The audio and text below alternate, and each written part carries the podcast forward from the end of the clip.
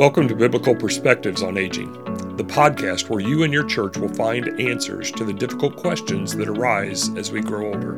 On behalf of the Baptist Home, this is your host, Dr. Andy Brames. I'm here with Dr. Ben Mitchell. Uh, Dr. Mitchell, if you would just share a little bit about yourself. I know that you have recently retired from Union University, but how are you continuing to serve and, and what are your interests in serving at this time? Well, thank you, Andy. I appreciate appreciate the opportunity. I come from a, a, pastoral ministry background originally. I was called to ministry back in the in the late '70s and pastored several churches both before and during seminary and after seminary. But I, in, in the context of ministering in a local Baptist church, I I was confronted with questions like, should we take Granny off the ventilator? And I didn't know how to answer those questions. My ethics class at uh, Southwestern Seminary didn't really deal with those kinds of questions. I had a good idea we shouldn't kill Granny, but I didn't know, I didn't know beyond that how, how to even even think about that. And so, in the in the crucible of pastoral ministry, I got interested in in a more narrow field of, of ethics called medical ethics or bioethics. And I took a course, uh, an orientation course at the University of Tennessee in Knoxville on my day off uh, at the church I was serving. And I got hooked because I saw that here's an area where biblical principles and um, Christian virtues and where decisions have to be made that affect people at the beginning of life and at the end of life and everywhere in between. And here's an area Christians can make a difference. And I wanted to I wanted to know more about it myself and and become more involved. So I've been teaching ethics with a concentration in medical ethics since the late 1990s. I taught at Southern Seminary in Louisville. I taught at Trinity Evangelical Divinity School in the Chicago area for, for a decade.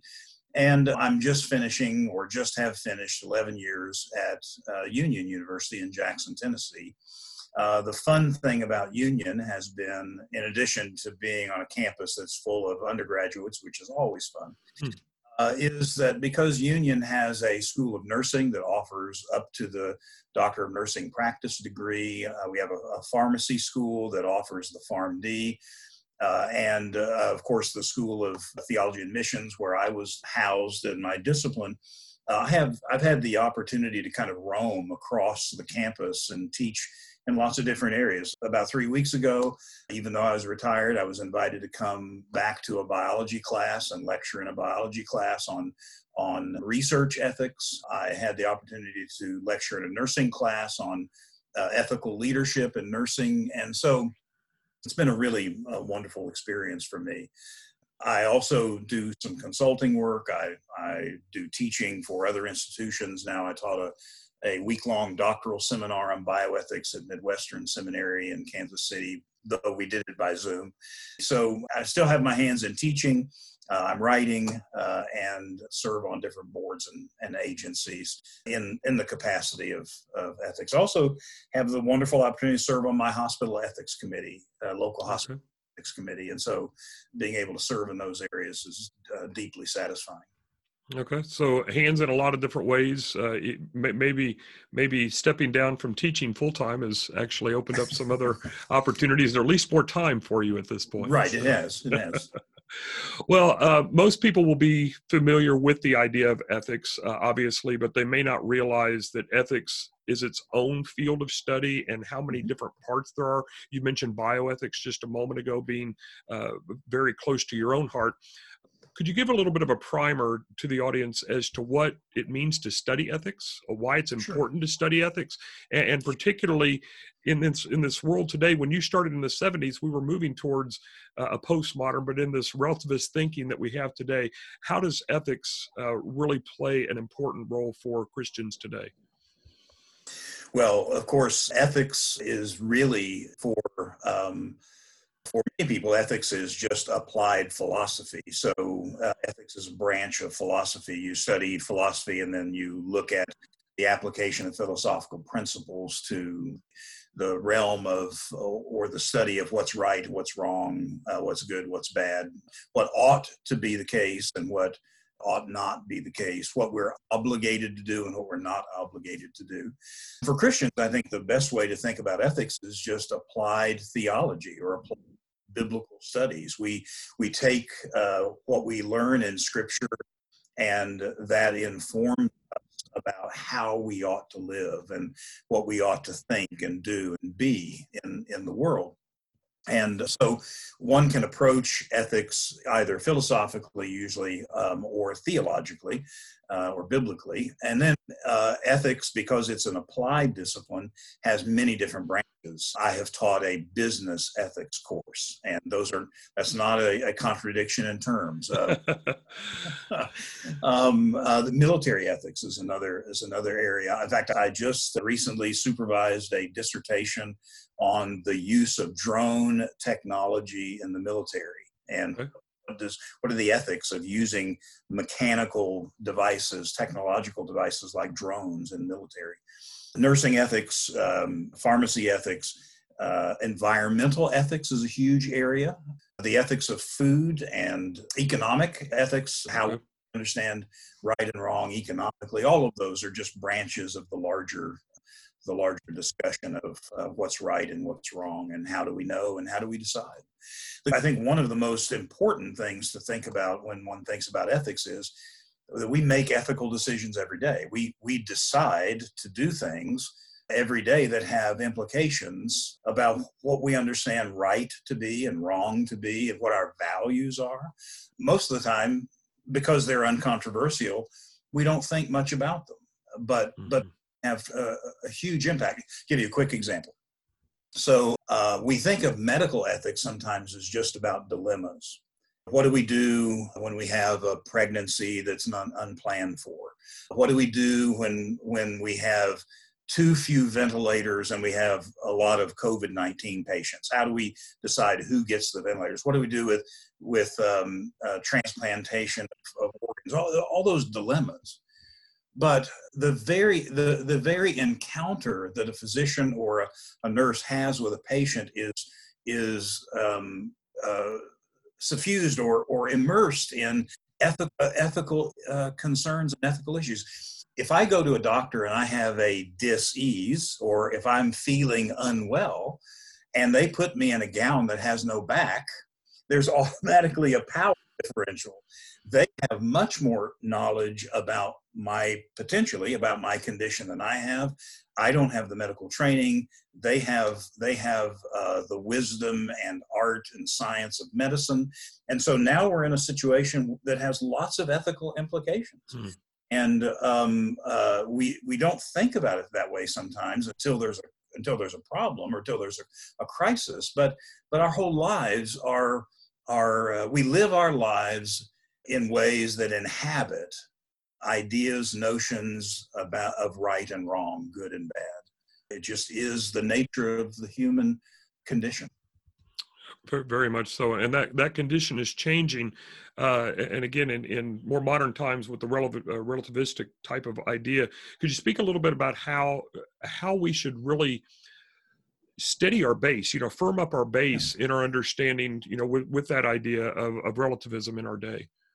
Yeah, let me let me talk a little about relativism as a way of getting into that. Um, uh, since at least the 1960s, maybe late 1950s, we describe our world in at least in in the West and and in America especially as as being uh, relativistic, and and that that um, means one thing to one person and sure not meaningful to others. So so the way the way I put it is let's just let's sit down and have a cup of coffee and talk about what I think is right and what you think is right, or what I think is wrong and what you think is wrong. And eventually, the conversation, uh, in in many cases, is gonna is gonna end up with our disagreeing, saying, "Well, you know, who's to say what's right or wrong?" Mm. Or, or um, uh, well, you know, what you think is right and wrong is not what I think is right and wrong. And and so the relativist world is the world in which those notions of right and wrong are not universal.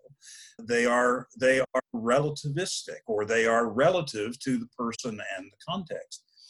And it turns out that while that idea has a lot of um, currency or a lot of a lot of popularity in our culture. It turns out not to be really true. And here's what I mean.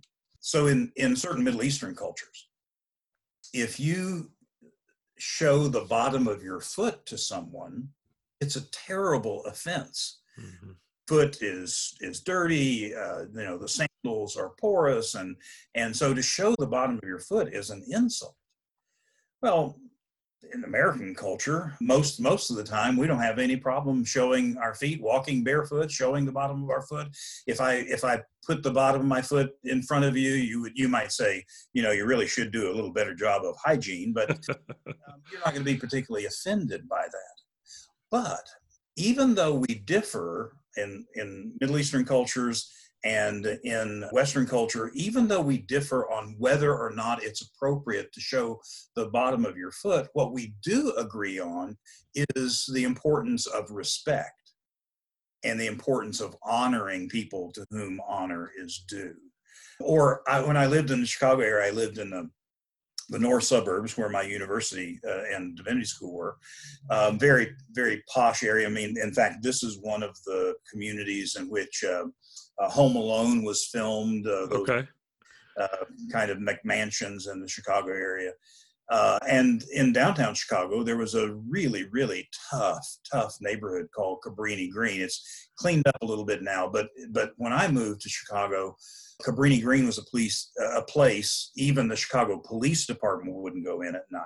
Wow. Um, so I, I, was thinking about um, uh, the two cultures: the the lawyer culture of the North Shore of Chicago and the gang culture in Cabrini Green. Uh, do they not do they not have similar notions of right and wrong? It turns out that they do. Um, if you violate the, the right and wrong uh, ideas of the bankers in Kenilworth, one of the, the, the uh, suburbs, um, they'll take you to they'll take you to court, and and they're going to seek to get justice, right? Mm-hmm, mm-hmm. If you're a gang member in Cabrini Green and the opposing gang kills one of your gang members, you're going to try to um, you're going to try to exercise justice for your gang against their gang. So it turns out that even though the ideas of of what justice looks like may be very different, these cultures share a common interest in and commitment to justice, uh, fairness. So relativism, relativism, it, it turns out, is not as illuminating or helpful an idea as I think lots of lots of folks um, think. It turn it turns out that there are some human universal values that that we all seem to share, and and one way I know that we share them is because if if um, in in the culture if you don't share some of those values, we'll put you in jail. We'll, or we will uh, uh, put you in a treatment because um, you now are you now have have uh, violated the the shared norms of that of that culture. Um, so relativism is isn't uh, perhaps as helpful as, as, we thought, but but it's it's a good way to um, it's a good way to stop a conversation over a cup of coffee. well, you know, what's good for you may not be good for me. You know, beauty's in the eye of the beholder. Mm-hmm. Well, I'm not so sure of that. Yes, um, we do have different notions of, of, of beauty, but I've never known a single person to stand on the edge of the Grand Canyon on a dawn morning uh, when the sunlight pierces the sky and and the the sunlight um, comes down the strata of rocks in the Grand Canyon. I've never known a single person to look at that and say, "Yuck." There is something that resonates with the human soul when we see beauty. The same is true. There's something that resonates with the human soul when we see um, good. When we see somebody do something that is truly honorable and good, we say yes that is good and right. And and i, I think we need to look deeper um, at our notions of right and wrong which is the area of ethics. We, we ought to look deeper rather than being as superficial as relativism uh, makes us uh, seem to be I think that's a great explanation. Uh, obviously, you know you're, you're well versed in this, and and I think that will help clarify some ideas for some of our audience. Uh, I want to shift gears now because this podcast is about uh, those who are aging primarily, and and you have written a book. One of your books uh, is called Ethics and Moral Reasoning, and I want to center the remaining questions in or around that book. In one portion of that book, uh, you discuss the Ten Commandments as a backdrop uh, to moral reasoning. And a commandment such as honor your father and mother. Now when when we teach that in church what we generally think is children you need to honor your your father and your mother which is true but uh, we can still honor our father and our mother much later in life. And in fact that's uh, oftentimes when it becomes more challenging. So how would you apply a commandment like that to uh, someone who is a father or a mother who is not able to take care of themselves, what would the ethics say?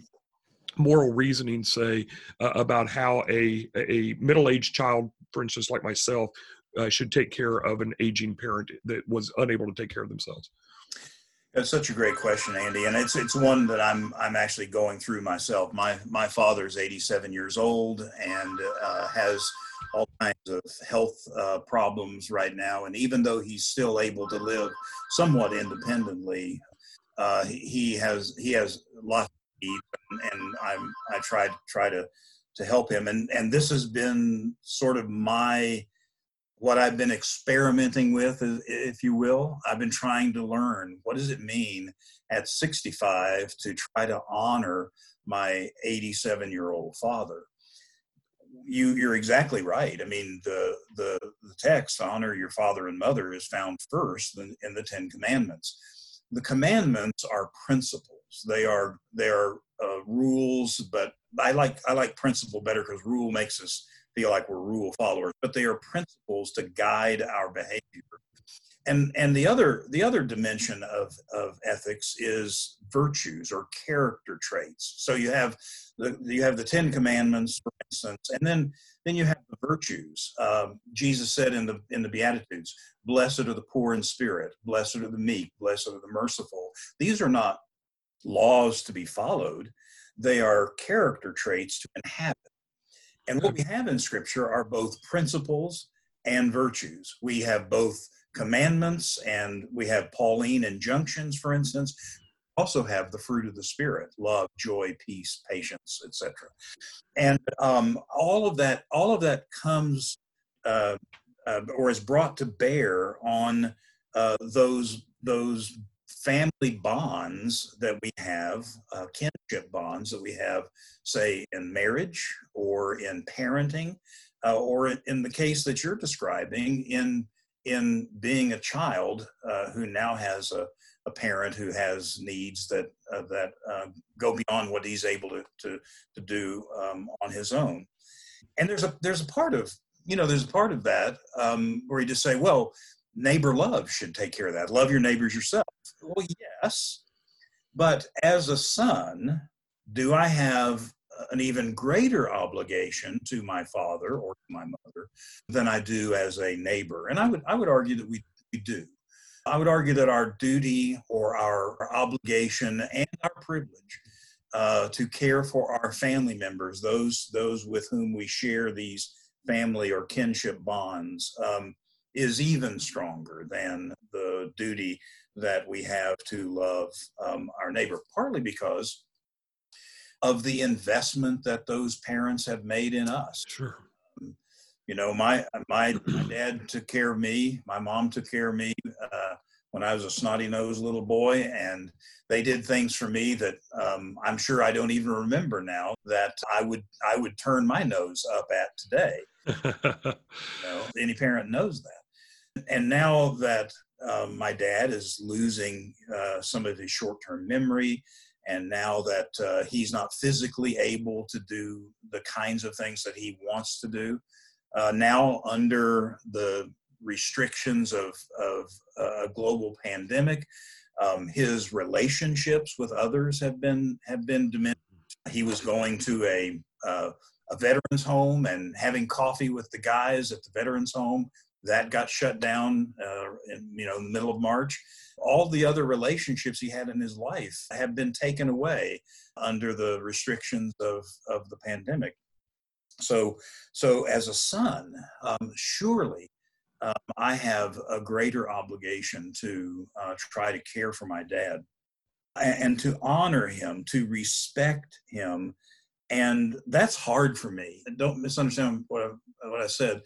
Um, I don't mean that I have a hard time honoring my dad. What I have a hard time doing is not um, treating him like a child, mm-hmm. uh, not doing things for him or to him uh, without his permission or without his uh, uh, or giving or giving his, his his consent to to to truly honor him as um, the man that he is, the person that he is under God, and um, not to um, not to to uh, treat him as if he were a child and that's a challenge. I'm learning and and and i would love to hear from folks who've done this uh, before and done it more often than i will do it but i'm learning to walk that tightrope sometimes between um, uh, his being his own person under god again um, and my simply being um, available to him if he needs me uh, rather than my just saying dad i'll do this for you I'll take, I'll take, let me take that. I'll, I'll, I'll, I'll take it and do that for you. There's a part of me that wants to do that. And, and yet I, I can't, I can't violate his, um, his, I, I can't, I can't uh, disrespect him by just stripping him of all of his, um, his own decisions and his own, his own abilities, you know um, it's it's been it's been a real challenge, but it but I think it's an important one. And you know, I'm a boomer, and um, there are lots more of us uh, who are going to have to both learn what it means to honor our fathers and mothers, and then also learn what it means to have children uh, who care for us. And um, uh, it's it's uh, it's something we've got we have to do, and that's why I'm so excited about your podcast. For instance, I mean, um, with a growing aging population, uh, with us living longer, uh, not always living more healthily, but living longer. Mm-hmm. The issues are are um, alive and they are urgent in, in many cases. So, uh, thank you for doing this. Thank you for joining us today. In the next episode, I will continue our conversation with Dr. Ben Mitchell as we discuss the question of ethics and how that relates to aging.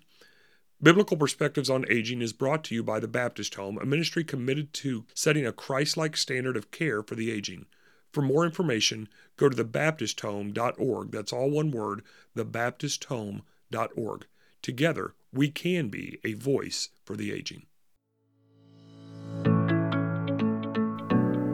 Thank you for joining us for this interview today.